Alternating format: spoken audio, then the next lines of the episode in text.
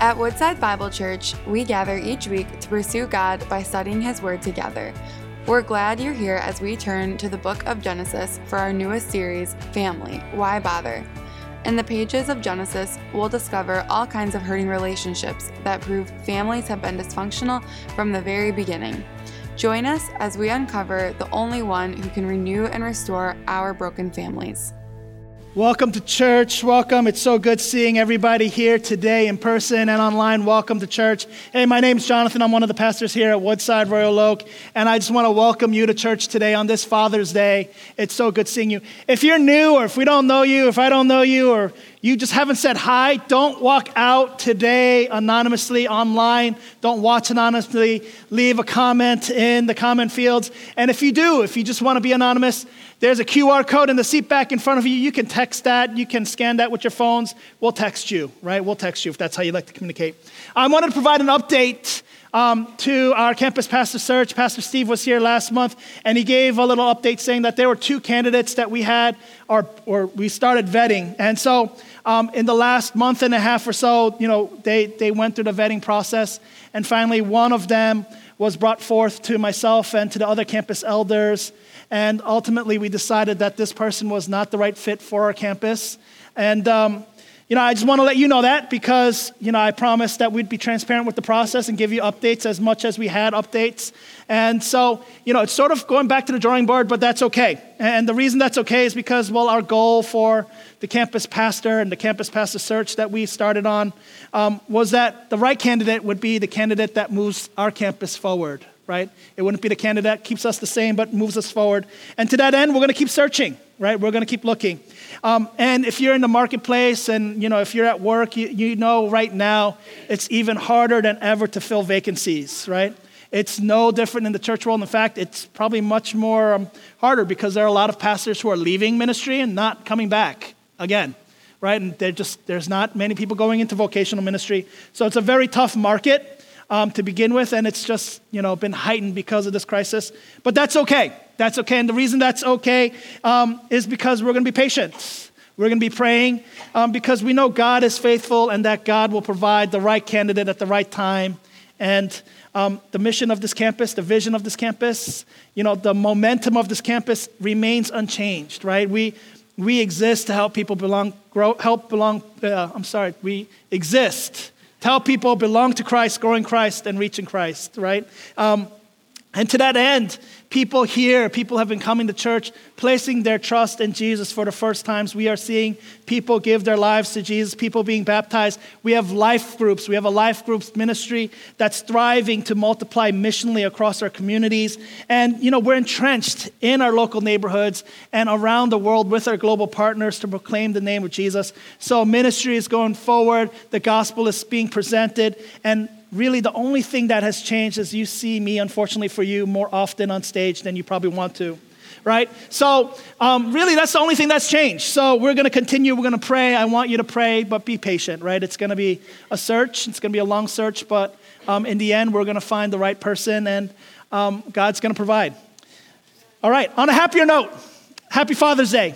Um, the men in this room, it, you should have received this little coupon, right? It's a coupon. It's to the donut cutter on Woodward. That is our gift to you. We know inflation is crazy. The price of donuts is outrageous. Um, enjoy half dozen on us. You could share it with your family. I'm just saying you don't have to. I won't tell. But uh, that's our gift to you. Happy Father's Day. Thank you for all that you do out there, working one job, two jobs, three jobs, multiple jobs. Um, we are so grateful for you. Let's pray. Father in heaven, I lift up all the godly men who have been in our lives. God, I lift up the men in this room who you formed and have discipled and disciplined as your own son. Lord, we, we thank you for giving, a model, giving us a model of fatherhood that we can follow to, to love and be loved. And, God, we know that this is a wonderful work that you created men for. And God, I ask that we can lean into this with, with our families, with our friends, with our neighbors, to be like you to, to love like you. And Lord, that, that just begins with us. And Lord, we thank you for that. Lord, as we, as we begin Flip Camp tomorrow, God, um, just thank you for the wonderful people who have sacrificed their time and their, their money to, to make this place, to transform this place into something wondrous, something just out of our wildest imaginations. And God, I know that um, for the families that are participating, for the 170 little kids that will be here, that you will do a miraculous work in their minds and in their hearts, that you will engage them, that you will keep them safe out of harm's way. But Lord, as they come, let them sing of your truths, let them believe you without reservations. Lord, give them confidence and love and who their identities lie to proclaim your name, God. Let them know the love of your Son. God, we, we know that that's what our goal is, that's what our motive is for all of them. The men and women who are sacrificing their week to serve you, to serve your little children, God, fill them with energy because they're going to need it. Fill them with excitement. Fill them with boldness. We thank you for them. We thank you for moving their hearts to act with such boldness. Bless their lives with your goodness for their faithfulness. God, as we study your word today, I ask that you allow us to confront this topic of legacy with openness, with vulnerability, that we can discuss it and take steps to living out your legacy for us through your generous provisions, your mercy, your grace. Lord, let your power fill us and your spirit guide us. We pray these things in Jesus' name. Amen. So we're going to be in Genesis chapter 24 today. The passage itself is 67 verses. All right, it's it's long, and you know it's uh, we're going to go through all of it. And for that reason, uh, I'm just saying, brace yourselves, right?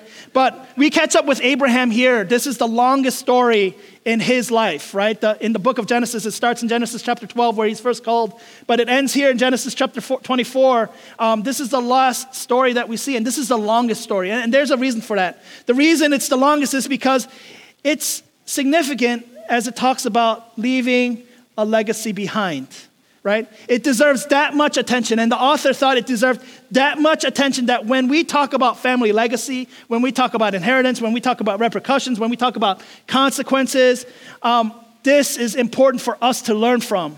Because when we look at it and when we study it, we're going to see how God wants us to leave a legacy for our next generations. And so when we talk about legacy and when we talk about all of that, people generally fall into three camps. All right? Um, number one, the first camp is people sometimes, some people feel cursed by the legacy that their families bequeath to them, right? They feel cursed and burdened by it. Um, the second camp people fall into is the camp of toiling to change the legacy because it wasn't enough that they left us with, right? And the third camp is feeling incredibly blessed because our families left us with a legacy that can be celebrated and moves us forward without hesitation or reservation. And if we're really honest with ourselves, really, really honest, and I'm not saying that our parents are bad parents or that our, the previous generations ahead of us um, are failures, but what I am saying is that most of us, most of us toil between the first two camps, where is we feel cursed sometimes by our families, and at the same time burdened and toiling to make a difference with our family legacies. That's where most of us live. That's where most of us spend our lives. And you know what? It doesn't matter anyway, any of that, right? And I'm just sharing that. The, reason it doesn't matter is because regardless of which camp you're in, the truth of the matter is, is that God's plan for you is greater than your single lifetime. It's way bigger than your single lifetime, and it must be inherited by the next generation. We have to do what we have to do to pass it down to the people who come after us. And really, that's because God is providentially working in our everyday lives. God is providentially working in our everyday lives. And, and, that's to say this that God is working for the good of those who love Him, who have been called to His purpose. That's Romans 8, right? So, whatever legacy inheritance you imagine, it pales in comparison to what God is doing for you now and what God has planned for the next generation. And when we believe that, when we believe that as Christ followers, as God-fearers, it becomes our responsibility to trust the promises of God. That's the first thing that we have a responsibility towards. We have to trust the promises of God. We must choose to trust God because when God pledges something, it happens. That's who our God is. So we trust the promises that God made to us while we faithfully await and seek Him, right? And we are seeking, more specifically, God's provision. We seek the provision of God in our lives. After all, what good is believing in the promises of God if we're not seeking for its fulfillment? Right? God doesn't promise something without providing a way for those promises to be fulfilled. That's truth. And lastly, our responsibility is that we obey the plan of God right? And this is where most of us we have the hardest time. This is why we toil and struggle with our family legacies is because the plan of God for fulfillment of his promise in our lives, we sometimes quit somewhere. Oftentimes we quit somewhere in obeying him, somewhere in following him. Not because, you know, we want to be disobedient, but because we run out of gas, we run out of endurance, but because we, we just we stop right? And that's why some of us struggle with the curses that our family leaves behind with us. That's why we struggle with the legacies that we are left behind trying to fix, right? Um, but that, that can't be a reason we stop. That can't be the reason that the next generation receives an unfulfilled legacy from us, right? It's simply unacceptable. So we stay steadfast and we obey the plan of God.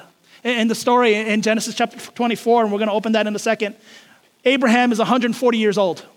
All right, 140 years old, and the promises of God have come to fruition in Abraham's life, right? Everything that God has said will come to pass has finally come to pass. And at 140 years old, he's starting to think about how do I pass down the fulfillment of God's blessing to my son Isaac, right? And so the, the reason he does this is because the promise that God made to Abraham was that he's going to bless Abraham's family, his lineage, and he's going to bless the nations through that lineage. And so now Abraham's like, wait, now I got to pass this on because I'm 140 years old. I'm 140 years old. I, I can't be here alone doing this the rest of my life. My life is about to end. It must go to the next generation. And so this is where we pick up the story. Genesis chapter 24, read it with me. Now, Abraham was old, well advanced in years and the Lord had blessed Abraham in all things. And Abraham said to his servant, the oldest of his household, who had charge of all that he had, Put your hand under my thigh, that I may make you swear by the Lord, the God of heaven and the God of earth, that you will not take a wife for my son from the daughters of the Canaanites among whom I dwell, but will go to my country and to my kindred, and take a wife for my son Isaac. The servant said to him, Perhaps the woman may not be willing to follow me to this land. Must I then take your son back to the land from which you came? Abraham said to him, See to it that you do not take my son back there. The Lord, the God of heaven, who took me from my father's house and from the land of my kindred, and who spoke to me and swore to me, To your offspring I will give this land, he will send his angel before you, and you shall take a wife for my son from there. But if the woman is not willing to follow you, then you will be free from this oath of mine. Only you must not take my son back there. So the servant put his hand under the thigh of Abraham, his master, and swore to him concerning this matter. And it doesn't matter how you read this, whether you read it allegorically or literally, right? But the conclusion is the same. The conclusion is that your legacy cannot send the generation after you backward. All right? And, here, here's what I mean by that, right? God brought you on a journey, fulfilling his promises in your life. Don't place your kids or your grandkids or the people you influence that come after you at a disadvantage by making them start from scratch, by making them start before you even knew the promises of God in your life. Right? And, and this is important because that means all of us, all of us must take steps to advance the journey with God that our children, that our grandchildren, that our grandchildren's children go on right? It's one of the most important things that we can do as a recipient of God's promise. And in this passage, we see that the assignment that Abraham had went to his most trusted servant. It went to the guy where if he left or he died, his household wouldn't function. And this guy was in charge with this important task. And so in verses six through eight, Abraham professes that God is going to be working providentially every day in his life and in the matter that, you know, that's at hand. And he trusts God will promise, right, that his promises will be passed down to Isaac. Now, here's the important part. We just have to obey, right? And the obedience piece is this in the story that Isaac must not go back to Abraham's homeland no matter what. Isaac cannot go back to where Abraham came from. So when we read this, it's our recipient, right? It's our, it's our responsibility as a recipient of God's promise to make sure that we do what we can to ensure that the next generation coming after us are in a position to inherit the promises of God.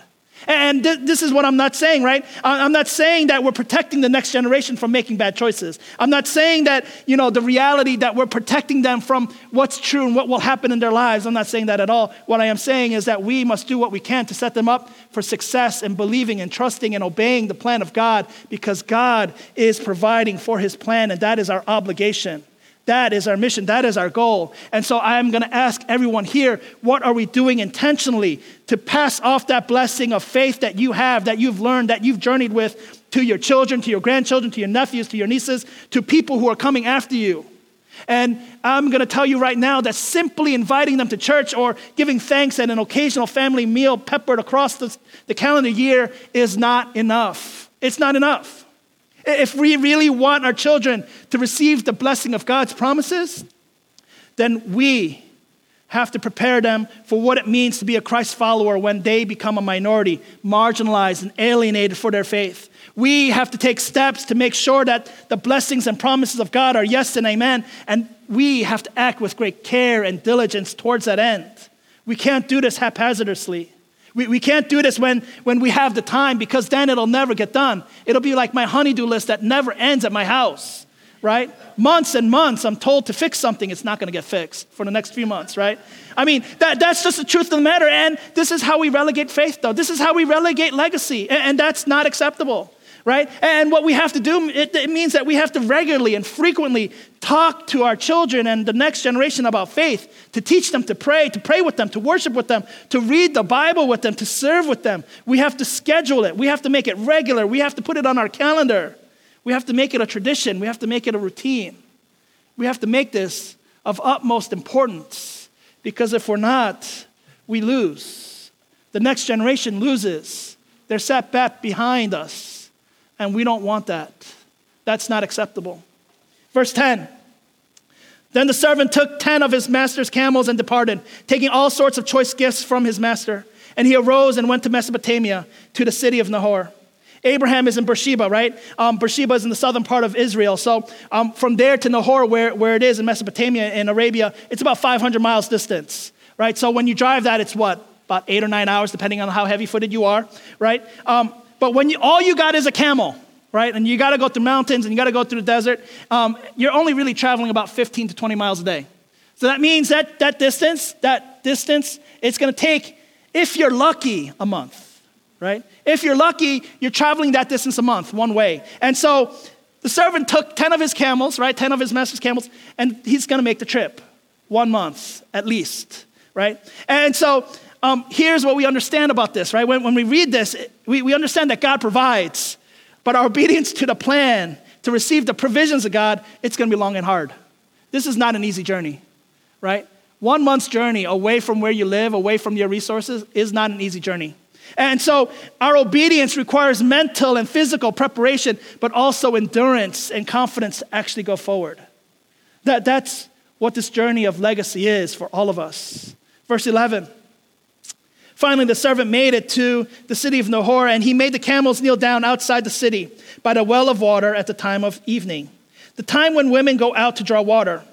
And he said, O Lord, God of my master Abraham, please grant me success today and show steadfast love to my master Abraham.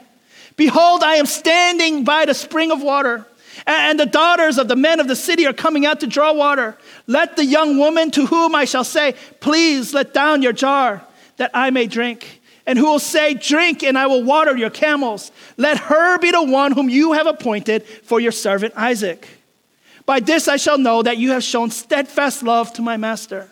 And so the prayer that he is praying is a prayer of desperation right? And maybe some of us have prayed that type of prayer, that type of desperation. We, we prayed that for a spouse, we prayed that for a child, we prayed that for a job, for a situation to improve, for an addiction to disappear. And we make this our standard prayer because this is the prayer that we're given, right? That we must seek God's provision, God's hand in every decision we make because sometimes we just assume it. We just assume it. Right? You, you see here, and I, I want you to notice that the servant is not just praying to find any woman willing to marry a stranger. This is not 90 Day Fiance, right? He's praying. He's praying fervently that God provides the right woman, the right woman. And, and the servant, the, the, reason he says this is he sees that there are many options. There are many options. The, the women of the city are all out here, right? But he recognizes that he's got to look past all the good options and he has to choose the right option right? A, a, lot of times when we're seeking the provision of God, that, that's, that's all great. We, we start obeying God and we start obeying His commands, and what ends up happening is we, we settle. We settle for a good option, or, or we settle for a viable one. And we settle because the journey is so long and it was so hard to get to that point. So whenever we say, hey, that looks like a good option, we think that's from God. But that's exactly when we have to pray more, that we have to pray more specifically. We have to pray with more expectation because God gives us a specific provision and we can't settle for just any provision, right? And if we're not praying this way, if we're not looking this way, folks, we have to stretch our imaginations, right? We have to stretch our prayers because God's plan for you and is much more greater than you and much more specific than you ever dared dream. Much more specific than you ever dared dream. And incidentally, this is my prayer for all of us as a church, right? That we pray longing for God's fulfillment of his promises in our lives. I pray, right? I pray that we would have prayers soaked with the tears of hope, painted by the blood of sacrifice, so that we could witness the power and awe of God's providence up close and personally, because that's going to cause all of us to worship Him, right? And I mean, this is exactly why we have people at the end of the service who are willing to pray with you because your burdens are not meant to be prayed and carried alone, but meant to be carried and prayed with each other because that's how big the burden is. That's how big the prayer should be because God provides that way, that big, that greatly. Verse 15, I want you to notice how God providentially works even before the servant's done praying. Verse 15, before he had finished speaking, behold, Rebekah, who was born to Bethuel, the son of Milcah, the wife of Nahor, Abraham's brother, came out with her water jar on her shoulder. The young woman was very attractive in appearance, a maiden who had no, no man had known. She went down to the spring and filled her jar and came up. Then the servant ran to meet her and said, Please give me a little water to drink from your jar. She said, Drink, my lord. And she quickly let down her jar upon her hand and gave him a drink. When she had finished giving him a drink, she said, I will draw water for your camels also until they have finished drinking. So she quickly emptied her jar into the trough and ran again to the well to draw water. And she drew for all his camels. The man gazed at her in silence to learn whether the Lord had prospered his journey or not. Let's get a few things straight about this, right? Rebecca didn't have to cater to the servant. He's a stranger, right? He's a complete stranger. He's a foreigner, in fact, right? And in fact, this guy, he has two hands of his own. He could have helped himself. She could have just put the water down and said, hey, go drink, right? That would have been most of us, right? But she serves him, right? She serves him when she didn't have to. More than that, she cared for a stranger's camels.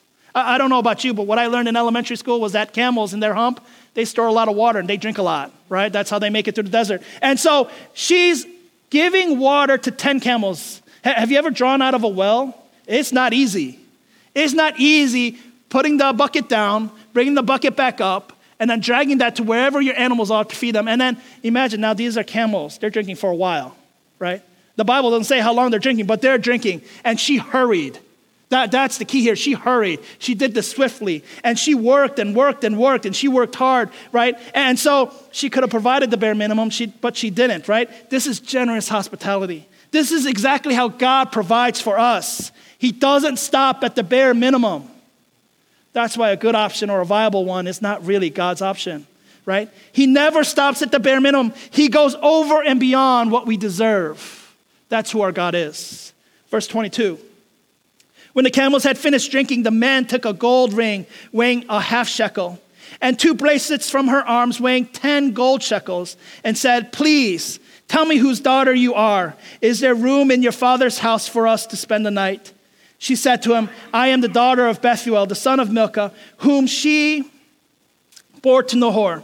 She added, We have plenty of both straw and fodder and room to spend the night. The man bowed his head and worshiped the Lord and said, Blessed be the Lord, the God of my master Abraham, who has not forsaken his steadfast love and his faithfulness toward my master. As for me, the Lord has led me in the way to the house of my master's kinsman. What would cause this servant, mid conversation, to stop and worship God?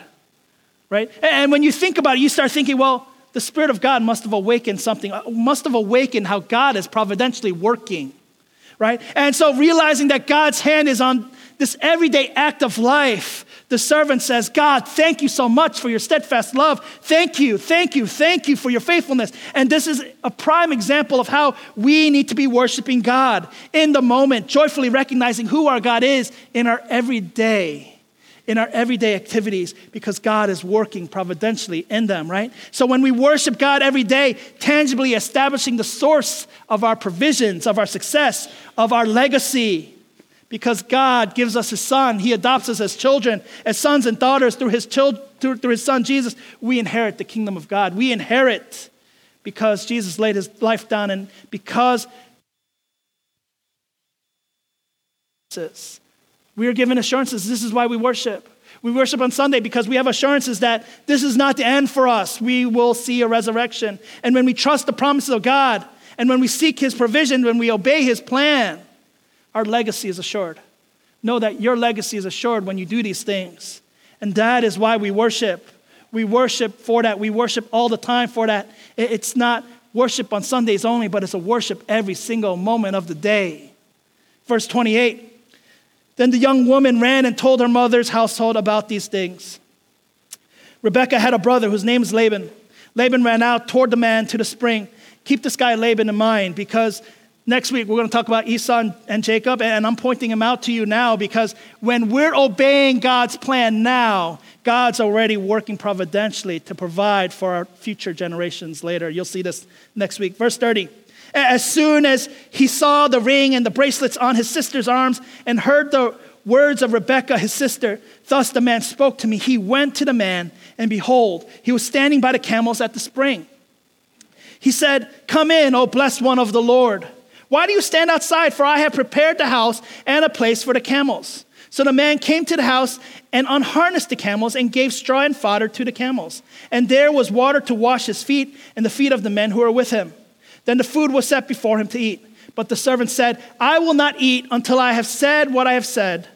Laban said, Speak on. So he said, I am Abraham's servant.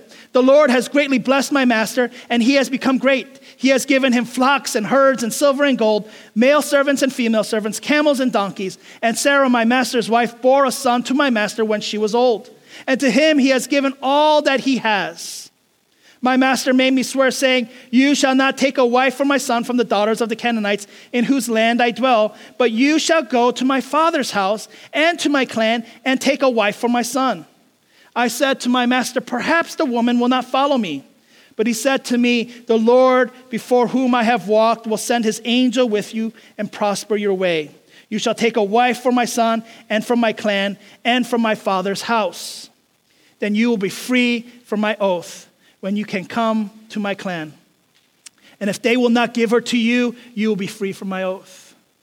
I came today to the spring and said, O Lord, the God of my master Abraham, if you are now prospering the way that I go, behold, I am standing by the spring of water. Let the virgin who comes out to draw water, to whom I shall say, Please give me a little water from your jar to drink, and who will say to me, Drink, and I will draw for your camels also. Let her be the woman whom the Lord has appointed for my master's son. Before I had finished speaking in my heart, behold, Rebekah came out with her water jar on her shoulder, and she went down to the spring and drew water. I said to her, Please let me drink. And she quickly let down her jar from her shoulder and said, Drink, and I will give your camels drink also. So I drank, and she gave the camels drink also. Then I asked her, Whose daughter are you? She said, The daughter of Bethuel, Nahor's son, whom Milcah bore to him. So I put a ring on her nose and the bracelets on her arm. Then I bowed my head and worshiped the Lord and blessed the Lord, the God of my master Abraham, who led me by the right way to take this daughter of my master's kinsman for his son. Now then, if you are going to show steadfast love and faithfulness to my master, tell me. And if not, tell me, that I may turn to the right or to the left. Then Laban and Bethuel answered and said, The thing has come from the Lord. We cannot speak to you good or bad. Behold, Rebekah is before you. Take her and go, and let her be the wife of your master's son, as the Lord had spoken. When Abraham's servant heard their words, he bowed himself to the earth before the Lord, and the servant brought out jewelry of silver and of gold, and garments, and gave them to Rebekah. He also gave to her brother and to her mother costly ornaments. And he and the men who were with him ate and drank, and they spent the night there. When they arose in the morning, he said, Send me away to my master. Her brother and her mother said, Let the young woman remain with us a while, at least 10 days. After that, she may go. But he said to them, Do not delay me, since the Lord has prospered my way. Send me away that I may go to my master. They, let, they said, Let us call the young woman and ask her. And they called Rebekah and said, Will you go with this man? She said, I will go. So they sent away Rebekah, their sister, and her nurse, and Abraham's servant and his men. And they blessed Rebekah and said to her, O sister, may you become thousands of tens thousands, and may your offspring possess the gates of those who hate him. Then Rebekah and her young women arose and rode on the camels and followed the men. Thus the servant took Rebekah and went his way.